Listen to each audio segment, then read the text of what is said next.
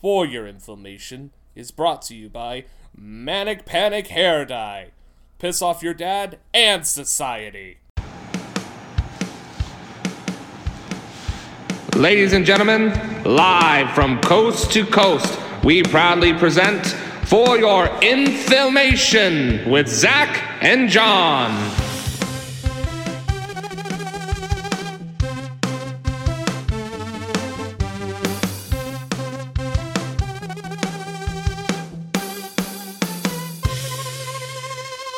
This episode will have you shiver with anticipation. Welcome to For Your Inflammation, a podcast about good movies, better cocktails, and best friends. We're your hosts, Zach. And I'm John. Uh, Zach, I, I learned something this week. I, I learned something from this movie. Just a fun bit of trivia here. What what did you learn from this movie? Uh, Rocky Horror Picture Show, by the way, if you didn't glance at the title. Right. Uh, what I learned was that the inspiration for Meatloaf's beloved song "I Would Do Anything for Love, but I Won't Do That" actually came from the set of this movie, where Tim Curry, uh, who was playing the part of Dr. Frank-N-Furter, propositioned Meatloaf for butt sex, and he said, "I would do anything for love, but I won't do that." Hmm. I always thought that the, it was about a strap on. Uh, same difference. Same difference, real penis, strap on, doesn't matter. Yeah, Oh, thi- pegging versus Peggy. oh, this episode's already weird. All right, well, welcome to May. Um, believe it or not, it is May. I know time is going by very slowly right now, but it is indeed May, and we thought it would be a great time to dive into some cult classics this month.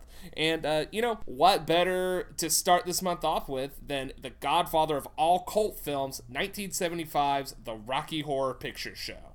Agreed. Uh, this, I really can't believe I hadn't seen this, considering how into cult film I generally am. Mm-hmm. I just, I put this off. I know I'm th- jumping the the gun here. You know, I know this is exactly what you're going to ask me but How have I not seen it? Yeah, uh, I meant to. Uh, I just was looking for the perfect opportunity, and this is as good as any. Right, and um, that's another thing about this movie is that uh, Roger Ebert actually said um, in like a 1990 interview, like he would give this movie like a 2.5 out of four stars and say that it's more of a cultural phenomenon experience than it is a movie, which I don't necessarily agree with, but. You know, part of this movie is the the extravaganza that goes into seeing a live showing of it, quote unquote live, quote unquote actually watching the movie. However, I've always told people like it's probably a good idea to give the movie a good once over before you go see a shadow cast. Okay, uh, I could agree. Uh, and after watching it, I definitely see how that could be useful because the, the live action stuff's got to be really distracting to someone who doesn't know what's going on already. Yes, it, it can be and it can be stressful. I remember um uh the first time I went and saw this live was in Atlanta and there's a troupe called uh, Lips Down on Dixie and they are fucking great. They are great people. Um, all of their proceeds go directly back to uh, the Plaza Theater in Atlanta, which is a great old historic theater. We've talked about it on this podcast before. Have not talked about Lips Down on Dixie. Uh, they are great people. They put on a great show. Go see them. Anyway, um, so the first time I went to go see that was there, and I took some friends from uh, the college I was going to at the time, and about three of them had never seen it and didn't know what they were getting into, and walked out. Oh wow, they walked out. they walked out because they were just like, I did not sign up for this. You didn't adequately warn me. I okay. I'm pretty sure I've only ever walked out of one thing, and that thing was um, a show at the Swayze's venue uh, by a notorious Atlanta band called Treefort. Band is uh, in quotation marks there. Um, But yeah, they're, they're a noise group. Uh, they make noise, and there's a group of them. You could call that a band, I guess. Uh, and the only reason I left was because they threw a guitar at the audience. they threw a guitar at the audience, and it actually came very close to you, I, and uh, someone else that we were with at the time. And I stayed because that person wanted to stay, and I didn't want them to have to be there alone. Right. but it, it, it was, um, Shreveport was something to behold. Um, they would have people pretty much naked on stage. Uh, at one point, they set their pubes on fire on stage. Uh, they set a Bible on fire, an American flag. Pretty much their aim was just to offend anyone watching. Right, just to be as extreme as possible without any hint of artistic integrity. It's it's truly just a shock jock thing. It is it, it is 100% for shock, nothing else. Anyway, um, and I guess you could say Rocky Horror is in the same vein. It, it, it's it, it could be a little shocking, I guess, if you haven't seen it before and have no idea what it's about, because like you would expect a horror movie from the title, but it's not really a horror movie. Uh, I mean, hey, they walked out, so maybe it was too scary for them. Maybe they truly couldn't fathom the what was going on. Possibly, possibly. I mean, it it is just it is a sight to behold. There is a reason that this movie is still as popular as it is today, and we're gonna get into that as soon as possible. Um, but before we get into the legacy of this, uh, John, did you have a favorite scene or like a favorite um, musical number? Actually, I did. Uh, I don't know all the names of all the musical numbers off top of my head because it's again first time viewing. There's a lot of it. It's the one where they're in the actual theater setting. It, it's like the most like referenced and even like parodied of them. I think uh, where everybody shows up and they do the uh, the show on stage, and Dr. Frank-N-Furter makes the appearance on the RKO Radio Pictures backdrop. Uh, that that whole scene that was probably my favorite one. Right. Uh, that that song, um, and that like it's like almost a song cycle type thing. Yeah. But it's uh most commonly just referred to as uh, "Rose Tint My World," Okay, and uh, that it, it's just fun. Like it, it it it pretty much just encapsulates the craziness that's happened so far in the film, yeah, and then Uh, it I only really gets weirder from there. yeah, there was a lot going on. It does get weirder from there. Um, it, it really made me more attached to the characters. I think, like up to this point, uh, like the dinner scene almost had like, uh, like Texas Chainsaw Massacre vibes almost. Yes. And then they go into this, and it's like a, a tension release. It's like it's almost like a really well used plot device. Right. It's it's almost uplifting in a way. Like it it really changes the mood of the movie. And then it changes again right after that after they um kill everyone essentially. Uh sorry. Um th- I guess that's a spoiler. It's um a movie from 1975 if you haven't seen it. Sorry. Yeah, yeah, that's not really our problem anymore. And also the the plot of this movie really does not matter. Yeah, there really isn't a lot to it. It, it is it is aesthetics. Uh, Rocky Horror is definitely aesthetics. Um, if you are if you like punk, um, if you are into like old like Hammer horror films, this one like really relies on the Hammer horror films, uh, which we Oh, haven't absolutely. which we haven't touched on in the podcast, but we should at some point because they are um similar to the Universal monsters, but in a different way. It is a horror cycle, I think. So you have like the 30s and the 40s, and then you have like the 70s and the 80s, and now you have like Piranha Attack 3D on the Sci Fi channel. Right. Well, I mean, there's that side of horror, but then there's also, you know, uh, A24 is doing some horror movies right now, like uh, Midsommar or um, Heredit- Hereditary. Is yeah, that- that's the one. That one's freaky. yeah. I see, I've seen Midsommar, but not Hereditary. But it is. I do own the Blu-ray, and I will watch it soon. I actually Yeah, just highly recommend. I'd actually just watched Midsommar again because uh, they were having the May Day events in Animal Crossing, and I was like, oh, May Day. Now I want to watch Midsommar. Ah, nice. Yeah. All right. So actually, uh, "Rose Tint My World" is my favorite scene in this as well. Um, it's always just so much fun to watch, and also titties. Um, but um, now there are some things in Rocky Horror, and uh, just forewarning, preachy PSA coming up, um, that are not exactly kosher anymore. Um, namely that Frank Frank-N-Furter goes by the term of uh, transsexual, or he says he's a transvestite. Um, we don't really call people that anymore. And um, for the purposes of this podcast and talking about the film, I think we, it, I think it's just going to be easier to just say transsexual instead of trying to skirt around it. But just so everyone knows, like that, that's not a term I would, I or John would ever use to describe someone. Um, it's antiquated and whatever. But anyway, off my soapbox now. Right. Just wanted to let you guys know. It is That, uh, necessary. You know, the, the 70s were a different time, and even though this is generally like a, a beloved curio among Mm-hmm. the community, uh, like you said, it's not really terminology that gets thrown around all too much these days, and that's probably for the better. It, it is because uh, transgendered is a um, much more fitting and um, adequate terminology. But anyway, j- just wanted to make sure everybody understood that before we move on. Um, and speaking of moving on, uh, we're going to move right along into our cocktail for this week. So, John, you liked the movie. Let's hope I like the cocktail.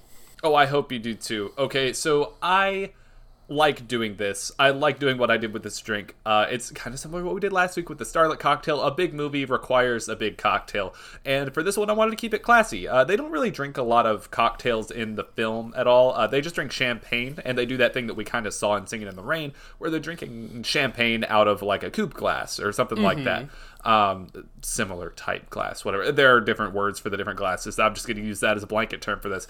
Uh, they did that in this movie, but it was very brief, uh, not really something that they're doing all the time. So I thought I'd take a little bit of liberty with this one and just make something classy. I was thinking like, what would Doctor Frank-N-Furter want to drink? Um, definitely semen, but go on. Okay, sure. Uh, we'll get there. Okay, uh, so in order to make this cocktail, you're going to need a martini glass, you're going to need a cocktail shaker, and you're going to need some ice. You're going to need a couple other ingredients for the drink itself, and here are those ingredients. You're going to need one and a half ounces of vodka, one ounce of cranberry juice, a half ounce of sloe gin, a half ounce of lime juice, a half ounce of agave syrup, one egg white, and a dash of maraschino cherry syrup. Okay, so, before you go on, did you say sloe gin? Sloe gin. Okay, we've used this once before on the podcast. Uh, this is a variety of gin that is a bit older than what we would consider like a traditional London dry gin, um, and it's something that has a lot different flavor. So, generally speaking, sloe gins are going to be about half the strength of your run of the mill London dry gin, and they're going to have a slightly fruitier, like berry kind of flavor to them. Okay. There's a whole thing behind what it is and how it's made. Not going to get into that right now, but just know that it is a different product than your regular gin, and I would not recommend putting any kind of full strength gin in place of this. It'll really throw off the cocktail. Okay, makes sense. Uh, just had to make sure that I understood what was going on. Please continue. So, yeah, to put it into perspective, it's kind of like the uh, Malibu to Bacardi would be the ah. sloe gin to like a traditional like London Dry.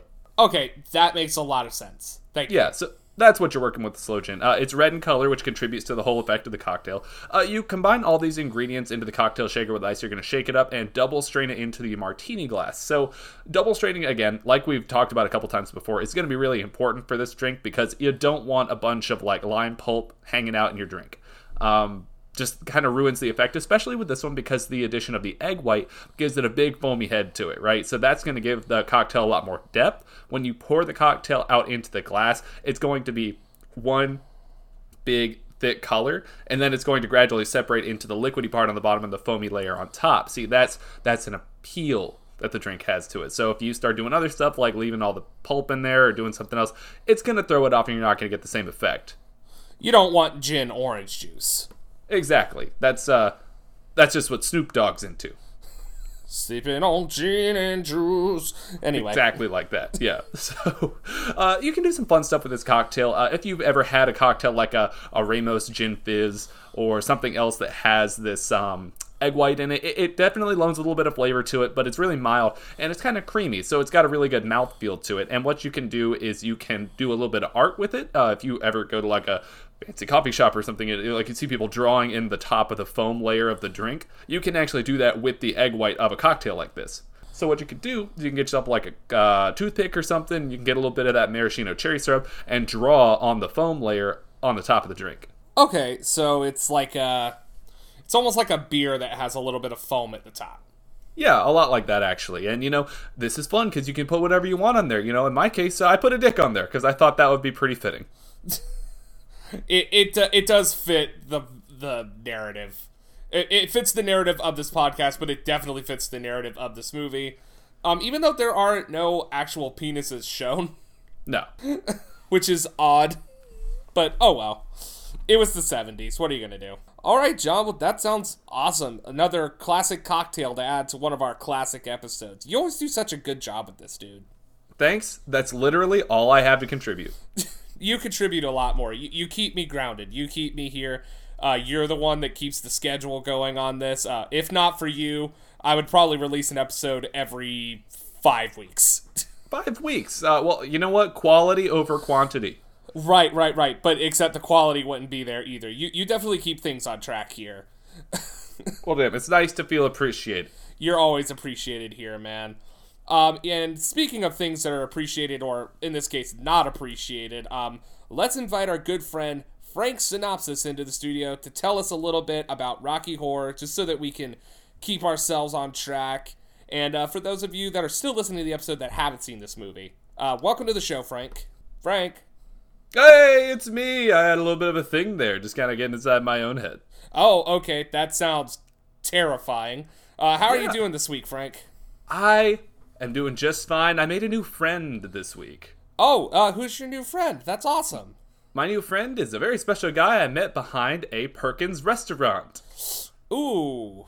Okay, uh, Perkins, not exactly the most reputable place. What's going? Uh, wh- wh- where'd you meet? How'd you meet him? Zach, I would like to introduce you to Meatloaf. Oh shit! That is no shit meatloaf. It is a pan of meatloaf. That is yes. Um, I, I, this is your friend. Oh, what's that, Milo? Oh. He says he just wants to be loved. Oh, um, would he do anything for that love? Uh, he would do everything except stop riding his motorcycle around. Oh, okay, yeah. You know, riding your motorcycle indoors is dangerous, but you know what? If you got to do it, you got to do it. When you're a pan full of meat, dinner, entree stuff, you don't really have to worry about carbon monoxide poisoning, now do you? I guess not. If you're already, uh, you know, skinned, cooked, and scattered, smothered, and covered, you're good to go. All right, Frank. Um, if you'll just uh, put Meatloaf down for a minute and uh, tell us about Rocky Horror Picture Show. All right, well, let's get right into it. Brad Majors and Janet Weiss are two boring white people. While on their way to meet their friend, Dr. Everett Scott, they get a flat tire in front of a gothic abode. Unfortunately for them, it is the home of Dr. Frank-N-Furter, a sweet transvestite from transsexual Transylvania. With his assistants Riff Raff, Magenta, and Columbia, Frank-N-Furter creates a new man for himself, Rocky. Beautiful. Thank you, Frank. Um, as always, you can find your pay on the table outside. Uh, we will lock the door as soon as you leave, and please don't forget uh, your new friend Meatloaf. Oh, how could I? He's my ride now. I'm gonna be bus fare rich now that I don't have to buy a bus ticket from Central Park every day. Oh, okay, that's awesome. Uh, you can ride your bat out of hell out of here then. Oh yeah, I'm gonna ride bitch. Oh, okay. oh man. All right. Well, Frank is always a hoot. At least uh, nothing got destroyed today. John, are you back with us? Okay, so there's a motorcycle outside, and I need to know that Frank does not have a motorcycle. Please tell me it's not his. Um, it is. I I don't know how, but apparently a pan of meatloaf drives it. You know what? I, I I'm not even surprised. I don't even know what I expected. You should have expected nothing and gotten everything. Hmm. That's how this uh, works with Frank. All right, you know what? I'm we're done with that. We're gonna move on. I'm not even gonna ask any more questions about that. Alrighty, so let's kind of. Most of what this episode is going to be is talking about the legacy of this film because it. It, uh, it- it was a movie, it was made, um, and we'll talk about that. But mostly, what we're going to want to talk about is the legacy and like what people have done with the movie after the fact. So, Right, as cult film wants to do. as cult film tends to do. All right, so we're gonna go right into the Wikipedia info. This is kind of like your basic bitch info that you couldn't that you could probably find very easily. All right, so Rocky Horror Picture Show was released on August 14th, 1975. It was directed by Jim Sharman and produced by Lou Adler and Michael White, who are from uh, 20th Century Fox. The screenplay is by Richard O'Brien and Jim Sharman, um, and it stars Tim Curry as Dr. Frank-N-Furter, and uh, you know who Tim Curry is. Uh, Of course, I know who Tim Curry is. not only is he the voice of uh, Nigel Thornberry, he is also in Home Alone 2 and countless other productions. Um, Susan Sarandon as Janet Weiss. Uh, Susan Sarandon became a very big actress after this movie. Uh, this was kind of like a before they were famous kind of thing. Yeah. And uh, so she was in stuff like Stepmom, and uh, she was also in the um, Mother's Day Lonely Island music video. Ah, right. Uh, the classic. The classics, the classics. Um, Barry Bostwick as Brad Majors. Uh, you would know him. He was on a bunch of like uh, police procedural TV shows after this. Uh, most notably, like Law and Order and uh, Boston Legal. Boom, boom. Do do do do do do. We're riffing. We're riff raffing. Yeah, Riff raffing.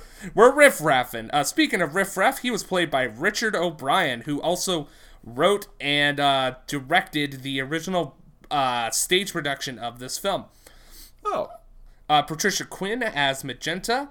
Uh, she actually, in the stage production, she actually only sang the opening number.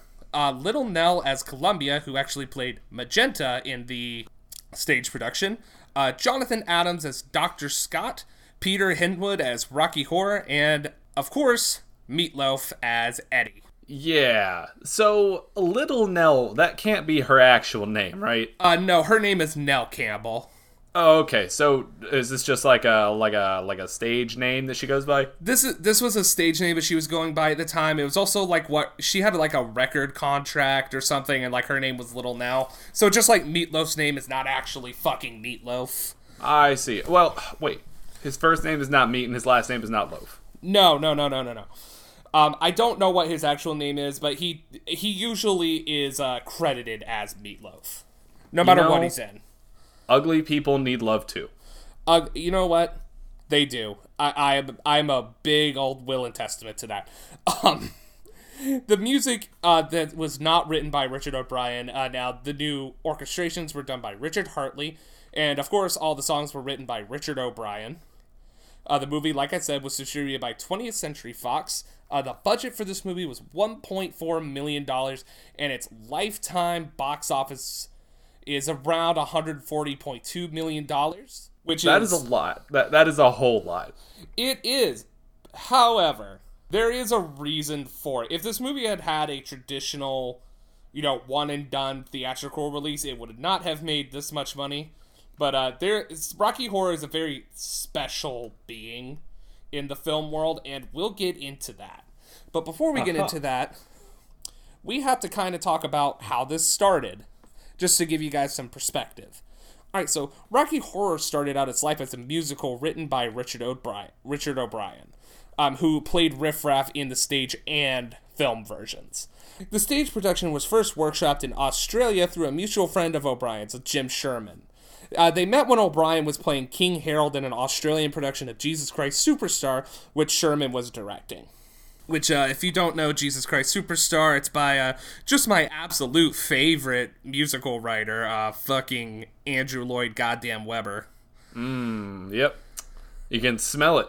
you can smell it. You can smell the gas bars while he's huffing on his own goddamn fumes. Literally a CPAP hooked up to his anus. jesus christ. I can't even imagine that. The man's like 172 years old. He's only a little younger than frank Yeah, Um, and see, Frank doesn't need to do that stuff. Just proves that bad lifestyle choices will lead you down a road of medical maladies that you don't want to be a part of. Jesus Christ. All right, so after a successful workshop, the production moved to London where it got most of its cast. About 90% of the cast from the stage version made it into the film version one way or another. Uh, Tim Curry had this to say about landing the role. I am not going to attempt to do a Tim Curry impression because uh, that's rude as shit and um, I love him. Uh, uh, you want me to give it a shot? Sure, you don't care about meeting Tim Curry. Ah, that's true. Uh, you know, sometimes you just got to go out on a limb. All right, so here's my best Tim Curry. Uh, this is John from For Your Inflammation, uh, auditioning for the part of Tim Curry as Tim Curry in Tim Curry the movie. Hi, kids, it's me, Tim Curry. How's that? Um, you definitely got terrifying Tim Curry down. Uh, can you try maybe a Nigel Thornberry Tim Curry? Oh, it's me. I'm going to come in here and be a Nigel Thornberry. Perfect, honestly, perfect. All right. Uh, do you want to read all of this out for me? yeah, sure, why not? Let- Let's just roll this. Okay, let's just roll it. Go. Oh, okay. Are we doing the Nigel Thornberry Tim Curry or are we doing the uh, Pennywise the Clown Tim Curry? Interchange them. Oh, okay. Here we go. I'd heard about the play because I lived on Paddington Street off Baker Street, and there was an old gym a few doors away. I saw Richard O'Brien in the street, and he said he'd just been to the gym to see if he could find a muscle man who could sing. I said, Why do you need him to sing? and he told me that his musical was going to be done, and I should talk to Jim Sharman. He gave me the script, and I thought, boy, this works out, it's going to be a smash. Wow, that is um. I'm terrified. I, I think I pooped a little. Um, Good. That, that was that was the goal. Yeah, the, the, actually, like not a great Tim Curry impression, but a great Tim Curry as it impression. I'm I'm actually impressed. You know what, man? That's why I'm here. I've got a face for radio and a voice for pretending to be Tim Curry sometimes. Maybe in 20 years, when no one remembers what Tim Curry sounds like, you will be like, th- that'll be your fucking pocket. You know what? Uh, for the second reimagining of it, maybe I can be Pennywise when they want to go back and they want a more a balder one and an angrier one. Yeah, why like and just never leave the camera's focus off of um it like just have pennywise be the main character I'm there for it, man. I'm there for it. like let's let's have like a wicked style like redemption arc for pennywise Okay, yeah, th- this seems like a good idea. I don't see how this could possibly go wrong. i don't see how this couldn't be maleficent 2 electric boogaloo I'm into that. Uh, you know what? I could be that too. Just put me in that weird face hood thing with the horns on it. Uh, paint my face green. Uh, well, okay, no. Green representation in Hollywood was changed forever when they released The Wizard of Oz. We've already covered that. So you can't just do that. You can't wear green face anymore. no green face is um very offensive to kermit the frog um Yes. All right, let's move on. Uh, the show opened at the Royal Court Theatre in London, which is a 63 seat theater, so this is basically like a black box theater. Okay, so the theater from the scene we were talking about earlier is basically what they were working with at first. Correct. Okay, that's that's kind of fun. Yeah, I mean, it is fun, like, especially something like this where, like, you know, you want to be up in the audience's face with it. Um, that that is real. That, having a smaller theater is the best way to do it because if you do it on a big stage, I feel like it would alienate people. Uh, yeah, it does need to be intimate, I guess. Yeah, I I could see anytime I've seen like a live like actual production of Rocky Horror Show, which uh, by the way I don't know if I mentioned that the, the musical is not called Rocky Horror Picture Show, it's just called Rocky Horror Show. Okay, okay, it makes sense. And then they changed it to picture show when it became a picture show, right? Correct. Oh, that's fun. Okay, th- that's actually a, a really uh, well thought out thing for them to do. I agree. I, I've always loved the, the name of this. Like, it just perfectly encapsulates what it's about. Um, anyway, before we get to the actual movie, um, the production uh, moved to LA at the Roxy Theater and then quickly moved to the Belasco Theater on Broadway, which uh, was most recently the home of uh, getting the band back together. If anybody saw that, I don't know if they did. Um, I know it's closed now because of coronavirus. Yeah, see, that sucks. You finally get your big uh, Broadway debut and uh, coronavirus. Right, and uh, it's really sucks for um, uh, Beetlejuice because Beetlejuice was actually like doing really well. Um, the theater that they were at didn't want to keep them anymore because they had something else coming in. Like it was just a scheduling conflict, so they were actually in talks to move Beetlejuice, and now that's kind of like up in the air, and that sucks. I see. I see. Yeah, it, it really sucks. But oh well. Beetlegeist, Beetlegeist, Beetlegeist. Well, If you have not checked out the music from that musical, I highly suggest it. It's fucking brilliant. It is really good. It's full of Danny Elfman syncopation. If you, if you hear it's either Hans Zimmer or Danny Elfman. Yeah, I'm, I'm gonna stick with Danny Elfman. I think. I, I prefer Danny Elfman to Hans Zimmer, but I mean I will take Hans Zimmer when Danny Elfman is not available. Anyway, all right, so let's get into some of the pre-production for this film, and basically the production as well, because I actually couldn't find a whole lot of information about like filming this, which is hmm. really weird. That is kind of weird. Yeah, um, I, I figured there would be like legend behind this, and like I really couldn't find anything. Like I said, most people focus on the after part of this. Right. I mean, it's been kept alive for so long. Maybe it just kind of obviated the need for having such like documentarian precision in keeping up with it. I guess so. Uh, there's no keeping up with the Rocky Horrians. That that reality show doesn't exist. That was a stupid joke. I'm sorry. All right. Um. So the film rights for this were picked up by 20th Century Fox after the producers saw the LA production. and They were like, "We have to make this." Don't know why they said that, but they did. Um, why not? It was the 70s. It's the 70s, why not? Cocaine! Most of the filming took place in Oakley Manor, a large sprawling Victorian Gothic mansion built in 1857, located in Bray, Berkshire, England. Uh, the the mansion was actually previously used in several Hammer horror films, including the massively popular Revenge of Frankenstein. Oh, that's tons of fun. That's tons of fun, yeah. So like, they actually had a lot of the uh, like. They also had some props from old Hammer horror movie films that were just hanging out at the mansion. I'm not sure if anybody like lives there or not, which is really fucking weird. But anyway, they had them. So uh, there's a couple of props in there. Um, I couldn't really find exactly which ones, but there, there are some in there. Like I think the cannons are from another Hammer horror film. There's probably a lot. Oh yeah, there's. I mean, I think this thing is pretty much tailor made as a set at this point, but you can still go to it. I don't think anyone lives there. I wouldn't want to live there. Hey, who knows? Might be fun. Might get haunted by the ghost of uh, Peter Cushing. Ooh. Um. so most, like I said before, most of the original cast from the theatrical production returned. However, O'Brien decided that he wanted American actors for Brad and Janet, eventually leading to the casting of Barry Bostwick and Susan Sarandon. Ah, yes. Uh, never been more happy to see Susan Sarandon. Yes, uh, if you ever wanted to know what uh, Susan Sarandon looks like in a bra for an hour of a film, uh, this is a great choice. Yeah. Uh, honestly, it may be the only choice. I I think it might actually be your only choice. Um, she is not too particularly fond of this film, I don't think. I wonder why that is. I wonder why that is. you know, you got to pay the bills somehow, I guess. Anyway, uh, Pierre La Roche was hired to do makeup on the film. He had previously worked with Mick Jagger and David Bowie, uh, which helped lean into the glam rock aesthetic that the film has. Uh, yeah, it's just super, super fitting, I think. Th- This is definitely a David Bowie flavored thing. Oh yeah, they, it, Frank-N-Furter could have easily been played by David Bowie if they would have had the clout to get him. Right. But I think that uh, I don't know if I would have. I don't think David Bowie would have done it as much justice as Tim Curry does, because I honestly can't imagine anyone else playing Frank-N-Furter, and no one else ever should. Agreed. In, in Uh, a film, in a film, a, a stage production is different. Right. And uh, if you are making a slight stab at the 2016 remake, I have heard nothing but bad things about the remake.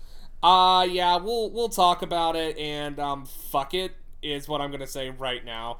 Uh it, it I usually say watch something because there's some redeeming quality. Uh there are some things that are just absolutely skip this, don't worry about it. All right. I believe it. All right.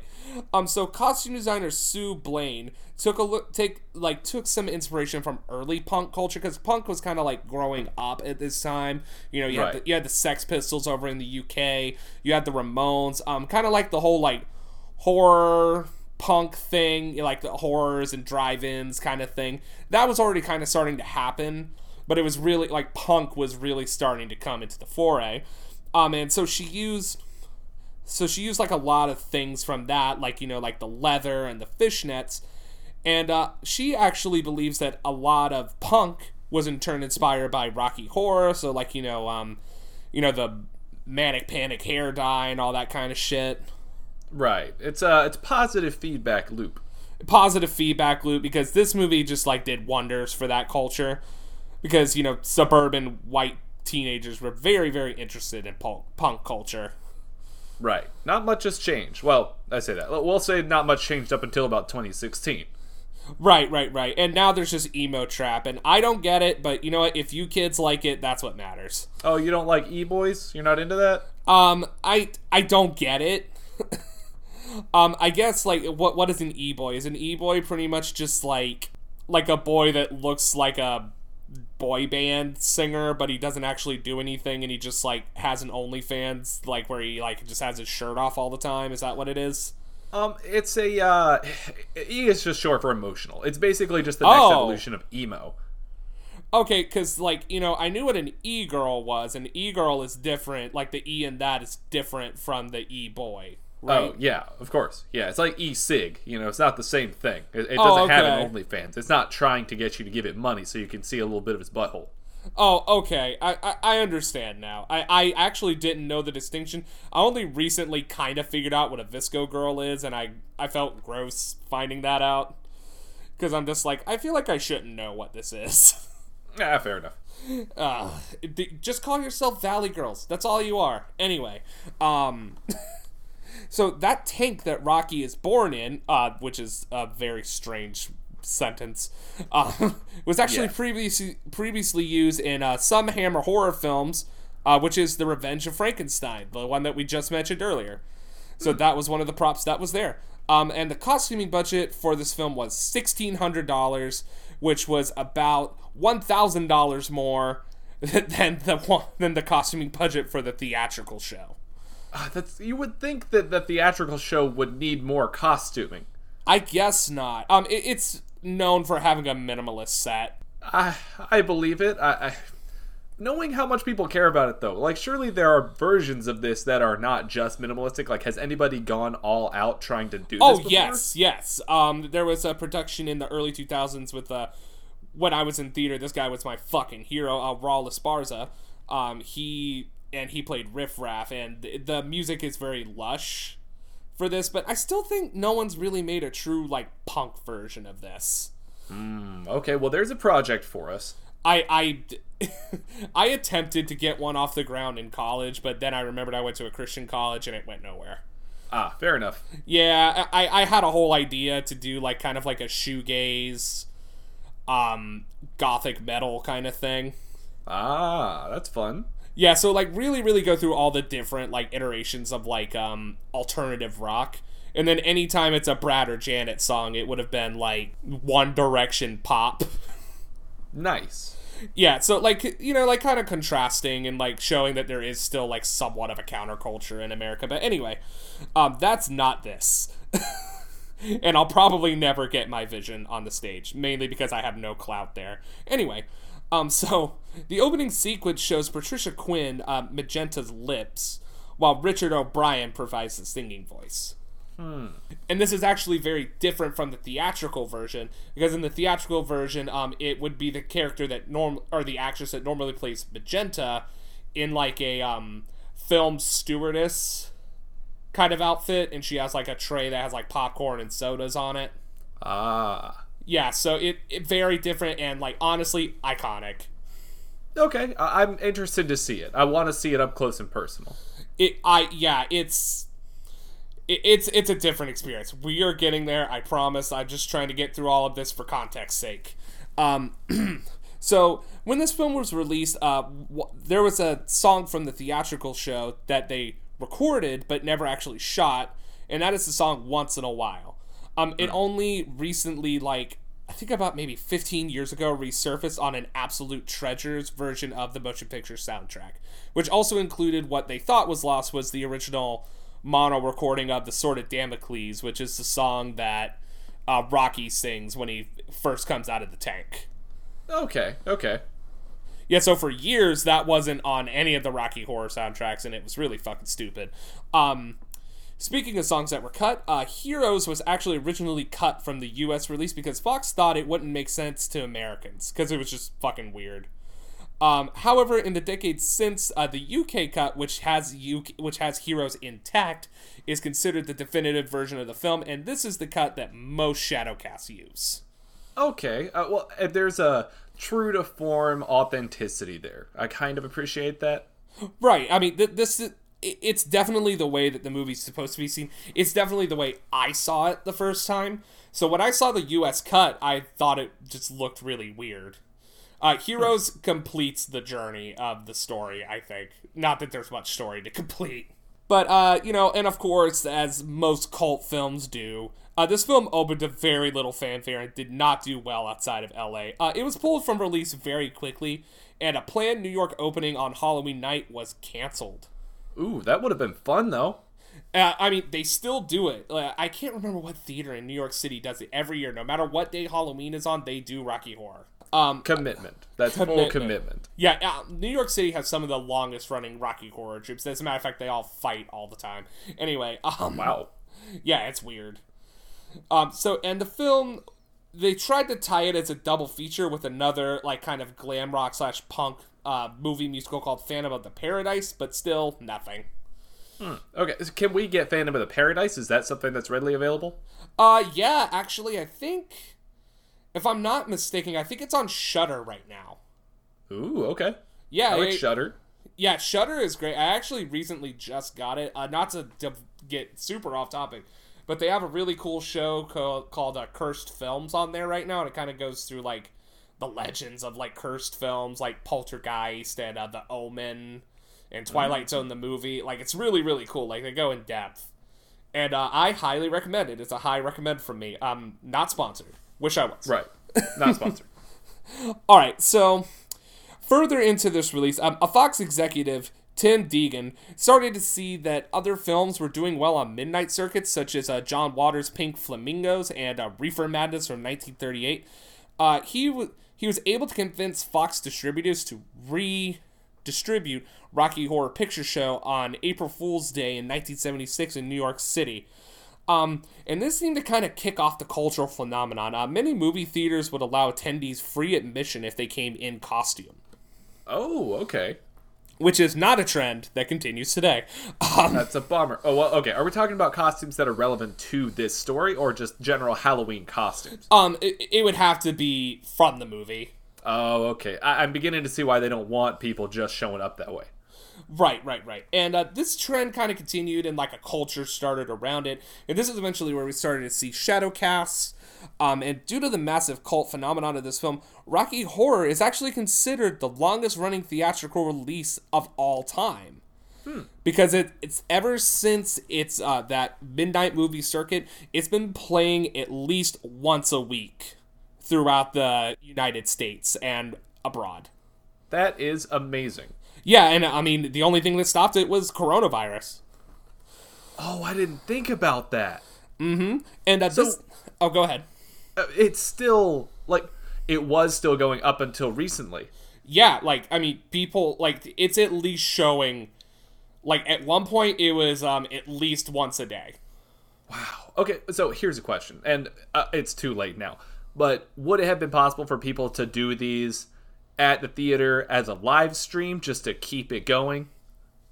Um, they could potentially, but I mean, you run into issues with uh, they'd have to be too close. Oh, I see what you mean. I- think most of these shadowcasts, like a lot of them that I've seen, take more than ten people. So it's um, it's definitely like a. It'll come back. Like th- this, this thing has legs of its own now. Like I, it's not going anywhere. Um, Okay.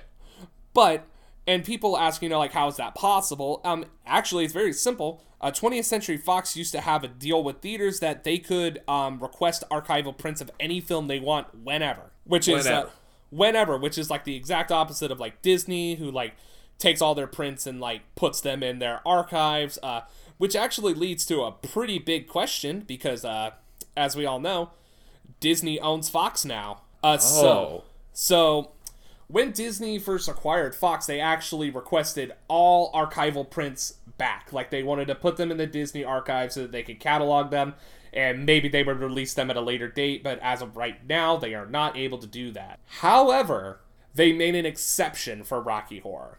Well, at least they had that much sense. Uh, it really Oh, just yeah. dawned on me when you said this that, you know, Disney owns all of this now, including stuff like this. Right, right, right. And so Disney did make the exception. So Rocky Horror is still on that, you know, you can request a Rocky Horror print anytime you want. You have to have the money for it, but you can request it. And uh, it also leads to a bigger question of where does Rocky Horror fit in the Disney canon now? And uh, my personal vote is that we make Frank-N-Furter a Disney princess. I think that's the logical next step. Yes. Uh, so Princess Leia and Rocky Horror are the next prin- uh, Disney princesses. Uh, please do it. Uh, please have a Frank-N-Furter walk around character at Disney World. Ooh, I'm into that. um, it, uh, let's yeah, we might as well put a Jessica Rabbit walk around character as well, and just piss off every parent possible. Okay, I think that it's important that we explore this idea a little more. So I'm thinking the Haunted Mansion, right? You Right. could turn that into the Frank-N-Furter Castle. That's a great idea. Why haven't they done that? Oh, because it's a family park. That's they they Yeah, would never exactly. go for that. But You if, can't just literally have a Tim Curry lookalike trying to bang everybody that comes inside. Well, I mean, I think you could probably work around that. Like, you could probably still take the same aesthetic and just kind of maybe desexualize it a little bit for children. Okay, or whatever. Put it in Epcot. Put it That in makes it Epcot. okay. Yeah, we can replace the Guardians of the Galaxy ride. Ooh, good move. Uh, Avatar Land. Demolish it. Put up Rocky Horror Land. That's in Animal Kingdom, Same and shit. just just destroy Animal Kingdom. Also, this is now the fifth episode in a row that I've somehow shoehorned Disney into, and I am Well- proud of myself. Disney technically owns this now, so I feel like that was like inevitable, but we've still managed to stretch it out into talking about the theme parks. Right, and I, I I think I'm slowly but surely getting you interested. No. Yes, we No, are going to Disneyland. I want a picture of me and you on the Dumbo on the Dumbo ride. It's going to happen. Just let it happen. I. All right, whatever. Okay, cool. All right, so now that we're here, I think it's just about goddamn time that we talk about these shadow cats that I've been talking about. Okay, so John, are you aware of what a live Rocky Horror showing entails? You have described this to me many, many times. I'm familiar with the idea of it, but I've never attended one, obviously, and uh, haven't even really like seen clips of them. Honestly, I haven't even really sought it out, which surprises me now that I'm thinking about it. Because again, cult phenomenon that is something that I'm really into. Right, and honestly, if you can find a Rocky Horror cast near you, uh, once all of this uh, coronavirus shit is over, I highly suggest going. Or the next time you and I are in Atlanta together, we'll go to the one in Atlanta because I'm the gonna go out on The- a limb and say that the Bay Area probably has a really good one. The Bay Area probably does have a really good one. Um, I have not found one in Central PA, but if any listeners know of any, uh, please let me know because I am highly interested. Uh, Um, go to Pittsburgh, see some bridges, uh, kick a can of Old English 800 down the street, and attend Rocky Horror Picture Show.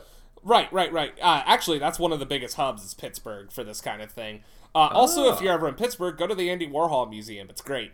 Um, and yeah, it's all Pittsburgh. It's all bridges. Like, have you been to Pittsburgh?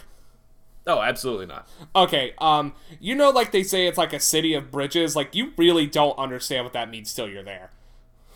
Huh. It is absolutely ridiculous. You know what? I feel like we have talked about this relatively recently because I also talked about Portland. You know, Portland probably has a banging rock and horror picture show too. Oh yeah, for sure. Any like you know weird art, any city that has like a weird artistic like section, they're gonna have something like this. I guarantee it. Um, like in Atlanta, it's in uh, it's right down from Little Five Points and like going towards uh, Ponce de Leon. You know what I'm talking about? Yeah, you're talking about up by like the uh, Krog Street Market, not Krog Yes. Street. Yeah, is it Krog Street Market? It's one of the markets. I don't know. Yeah, Ponce. yeah, it's right- Ponce City Market.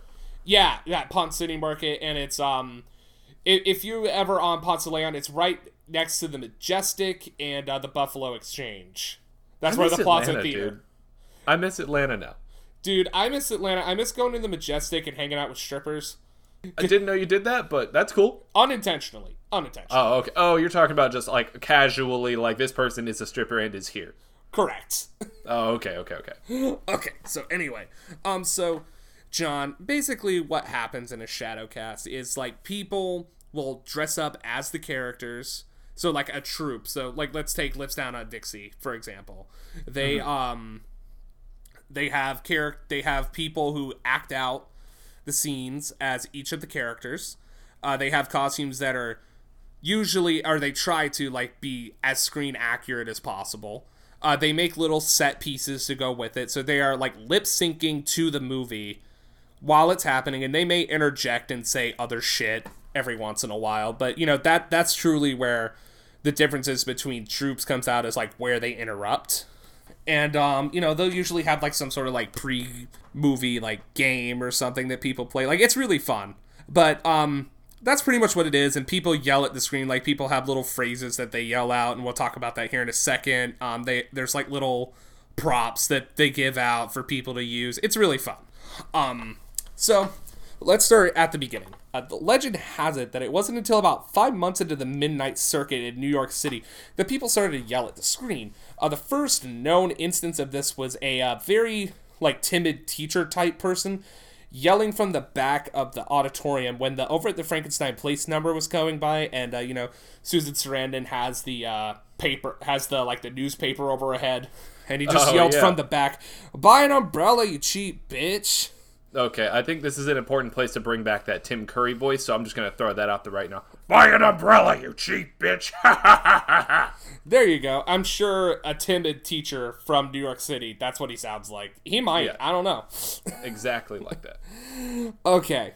Um and so this kind of began like a uh, like a tradition. Like people would come in and they would say new phrases and they would go up on the screen and like for instance like when the when they start spinning the globe, they would go up and like move their hands on the screen like it looks like they're moving the globe. Nice. Another favorite of mine is uh, when the um the criminologist. Uh, he kind of has a butt chin. And people will just yell "fuck that chin," and then someone will go up with their hands and like start like fingering the chin. That, that's a lot, but okay. you would you, you would understand if you saw it. It's kind of hard to explain. Um, it also start there's also a lot of traditions with this that are usually pretty similar no matter where you are. Um, people that have never seen Rocky Horror with a live shadowcast are considered virgins and must be initiated. Uh, it does not matter if you've seen the movie at home; you are still a virgin. Ah, I see. Yeah, so like they'll usually like take some red lipstick and write a V on your head. Nice. Or whatever. That's good fun. There are lots of worse things they could do. Yes, exactly. And uh it does get worse. Okay, so I'm going to explain some of like the phrases that come about. Like um so when the opening number comes on, uh the entire audience usually says something along the lines of this. In the beginning there was darkness, and God said, "Let there be lips." And then there were lips, and they were red. Hmm. And uh, Okay. Yep, and uh, whenever someone says Janet's name in the movie, the crowd yells "slut," or whenever Brad's name is mentioned to the audience, uh, they yell "asshole." Nice. Um, I guess that's just because that's how they feel about him. Uh, yeah, I mean it's it's just a funny thing to say. Brad's kind of an asshole, Janet's kind of a slut, whatever. Not slut shaming. Right, of course. Because I mean, he definitely did the same thing. Oh yeah, no, for sure, for sure, for sure. He's just a little more reserved about it, I guess. I don't know. It was the '70s.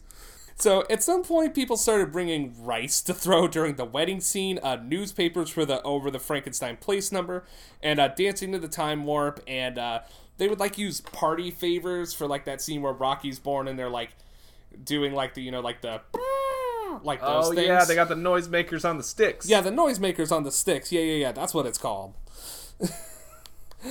um, and then also around this time, uh, people started, like I said, they started getting up in front of the screen and acting, and like this kind of led to troops and like theaters being more welcoming of the troops coming in. And uh, just so everybody knows, every Shadowcast is different, and they are regional. So like different regions have different things that they do. Okay, that's pretty fun. So it could be like a collectible thing now. Like you got to go do this thing in this place, and then when Yeah. you visit this other city, you go see the cast there. You know, like that kind of thing. Yeah, it, it's very much like that.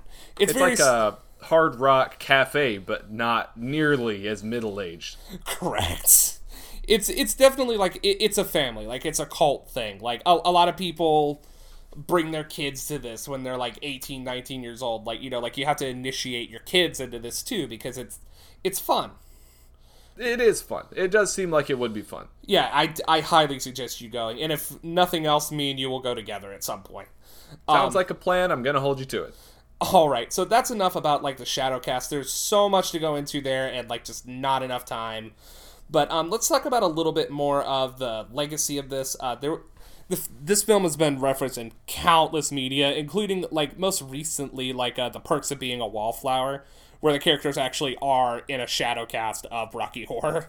I have seen this movie relatively recently. Uh, I like it, and I'm also going to go out on a limb and say 14 is a little young to be a member of the shadow cast for this movie, I think. Um, I mean, it used to be like you know young kids and stuff. Now it's mostly older people. But you know, I mean, it is what it is. I guess it's an idealized thing. Also, doesn't that movie take place in the '90s or does it take place in the '80s? I can't remember. I, I don't know. It, I think I'm going it's to go out on 80s. a limb and say 90s. No, it's '80s because uh, they listen to the Smiths and stuff like that. It's the '80s. All right. I mean, it could very easily be yesterday. Like, honestly, the way they Oh, do yeah. that movie. That is true. That is true. What happened to Ezra Miller? What happened to him? I don't know, but he should be. Okay, so uh, there is a remake of this. We've already talked about it. And why did they not get Ezra Miller to come on and be Dr. Frank-N-Furter? I don't know. I don't even remember who they got to be Dr. Frank-N-Furter, but um, there's actually been two like relatively recent like remakes of this. Like uh, Glee did a horrible bastardization of this. Ooh, ooh. Um, yeah, you guys remember when Glee was a thing? Yeah, I do too. I um, I unfortunately was part of the age group and part of like you know the theater circuit, so I was very much into Glee, and now I watch it and I'm like, why did I like this?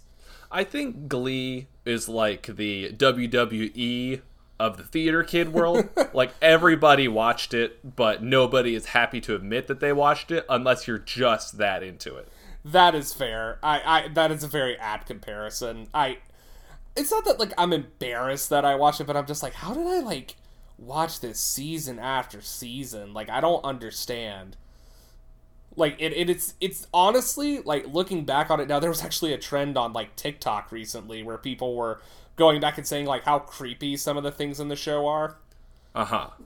Like uh the fact that um a lot of times like Mr. Schue like the the teacher character would always say that like his students are his best friends and then even to the point where when he got married one of his students was his best man at the wedding and it's like ew I mean, you would know better than I would, but theater kids have weird relationships with like the adults in their lives. Not like inappropriate necessarily, but like no no no but like i mean yes and no but like not to that extent like I mean like a student that is still your student and you make them the best man at your wedding that's weird Uh, I, I've known of teachers to do weirder things with students. Not gonna get into it, but yeah know. let's not get into it it's th- there is a line that should not be crossed but anyway uh you do you but actually don't do you uh just do what's right that's Right. what they pay you for you Anyway. do you, don't do anyone else. exactly exactly That's all right illegal.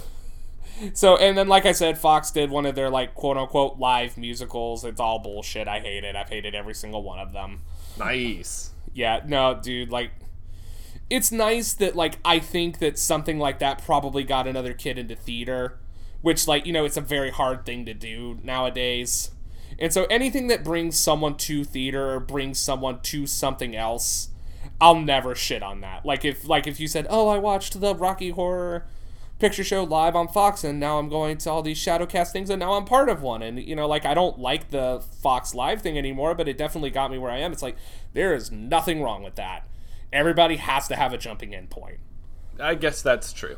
Yeah. Just like some people uh, went over to their buddy's house and they were watching WWE, and then some people like saw some action figures in the store and were like, "Oh, what's WWE?" And then they start watching WWE.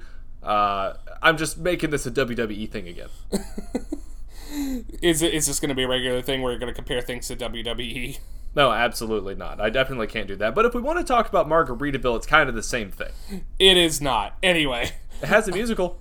it I I hate I hate this. I hate that it has a sequel. It legitimizes it. Fuck it. It Anyway, has a sequel. Oh, sorry. Um, this Rocky Horror has a spiritual sequel, and I think I was reading something and uh, accidentally mixed up my words. But um, yeah, no, Margaritaville has a musical, and it legitimizes it. Let's move on. Yeah, so there is Okay. a spiritual sequel to Rocky Horror called Shock Treatment, which has pretty much the same cast. And it was Pretty released. in- much the same cast. yeah, I think only like Tim Curry didn't come back and Susan Sarandon. So, like, the two that kind of went the furthest after this. Unfortunately, yeah. I- It's it's. I mean, you know, it is what it is. Shock treatment. Uh, it's uh, either you love it or you hate it, or you're. Well, I mean, I guess there's a lot of people that are indifferent. I I happen to be one of those. I'm indifferent to shock treatment. Like it, I don't hold it with the same like nostalgia glasses as I do Rocky Horror. But I mean, it's not horrible. Okay, okay. Um, and you know, that's pretty much all I got. Like, Rocky Horror was de- is definitely like one of my favorite movies and like something I hold near to my heart. Like it, it was really like this and uh, Clerks and Donnie Darko, which we'll get later to this month. That really like were my jumping off point into like quote unquote cult or like alternative cinema. Like so, it'll always hold a special place in my heart. Also, I turned 18 at my first time at a shadow cast of Rocky Horror, so that was awesome. Oh, that is a pretty fun way to turn 18. It was an awesome way to turn 18, other than when um, I almost got puke ass drunk when I turned 21 at a bar in downtown Atlanta, which was just a horrible idea. How did how did nothing bad ever happen to us, John? I don't know, but it worked out, man, and uh, I'm glad we're here. I'm glad that we uh, are reflecting on these times that we had in the past. I'm glad that we're slowly descending into being middle aged and we don't have anything going for us anymore. And uh, maybe one of these days I'll finish my associates in management online because my dreams are crushed. Ooh, associates in management. Yeah. Your wife's got something to look out because here I come. I'm gonna, I'm gonna take you. That's, That's- sexy. yeah, man. I, there's nothing sexier than having an associate's degree in management. Mm, it's the associates. It's like you could have gone further, but you didn't. Ooh, yes. Oh, yes, Daddy. All right, I think that's just as good enough place to wrap it up for today. Um, if you are a virgin to this podcast, we hope that you've tasted blood and you want more. Uh, subscribe to us on your favorite podcasting platform. Give us a like on Facebook for memes, recipes, and show announcements. And if you're feeling frisky, give us a five star review on Apple Podcasts. Uh, this makes us more visible to others who may who may enjoy the show. And uh, I think that's going to do it for this week. Uh, for For Your Inflammation, I'm Zach. And I'm John. Uh, see a new movie this week, and don't forget, don't dream it, be it.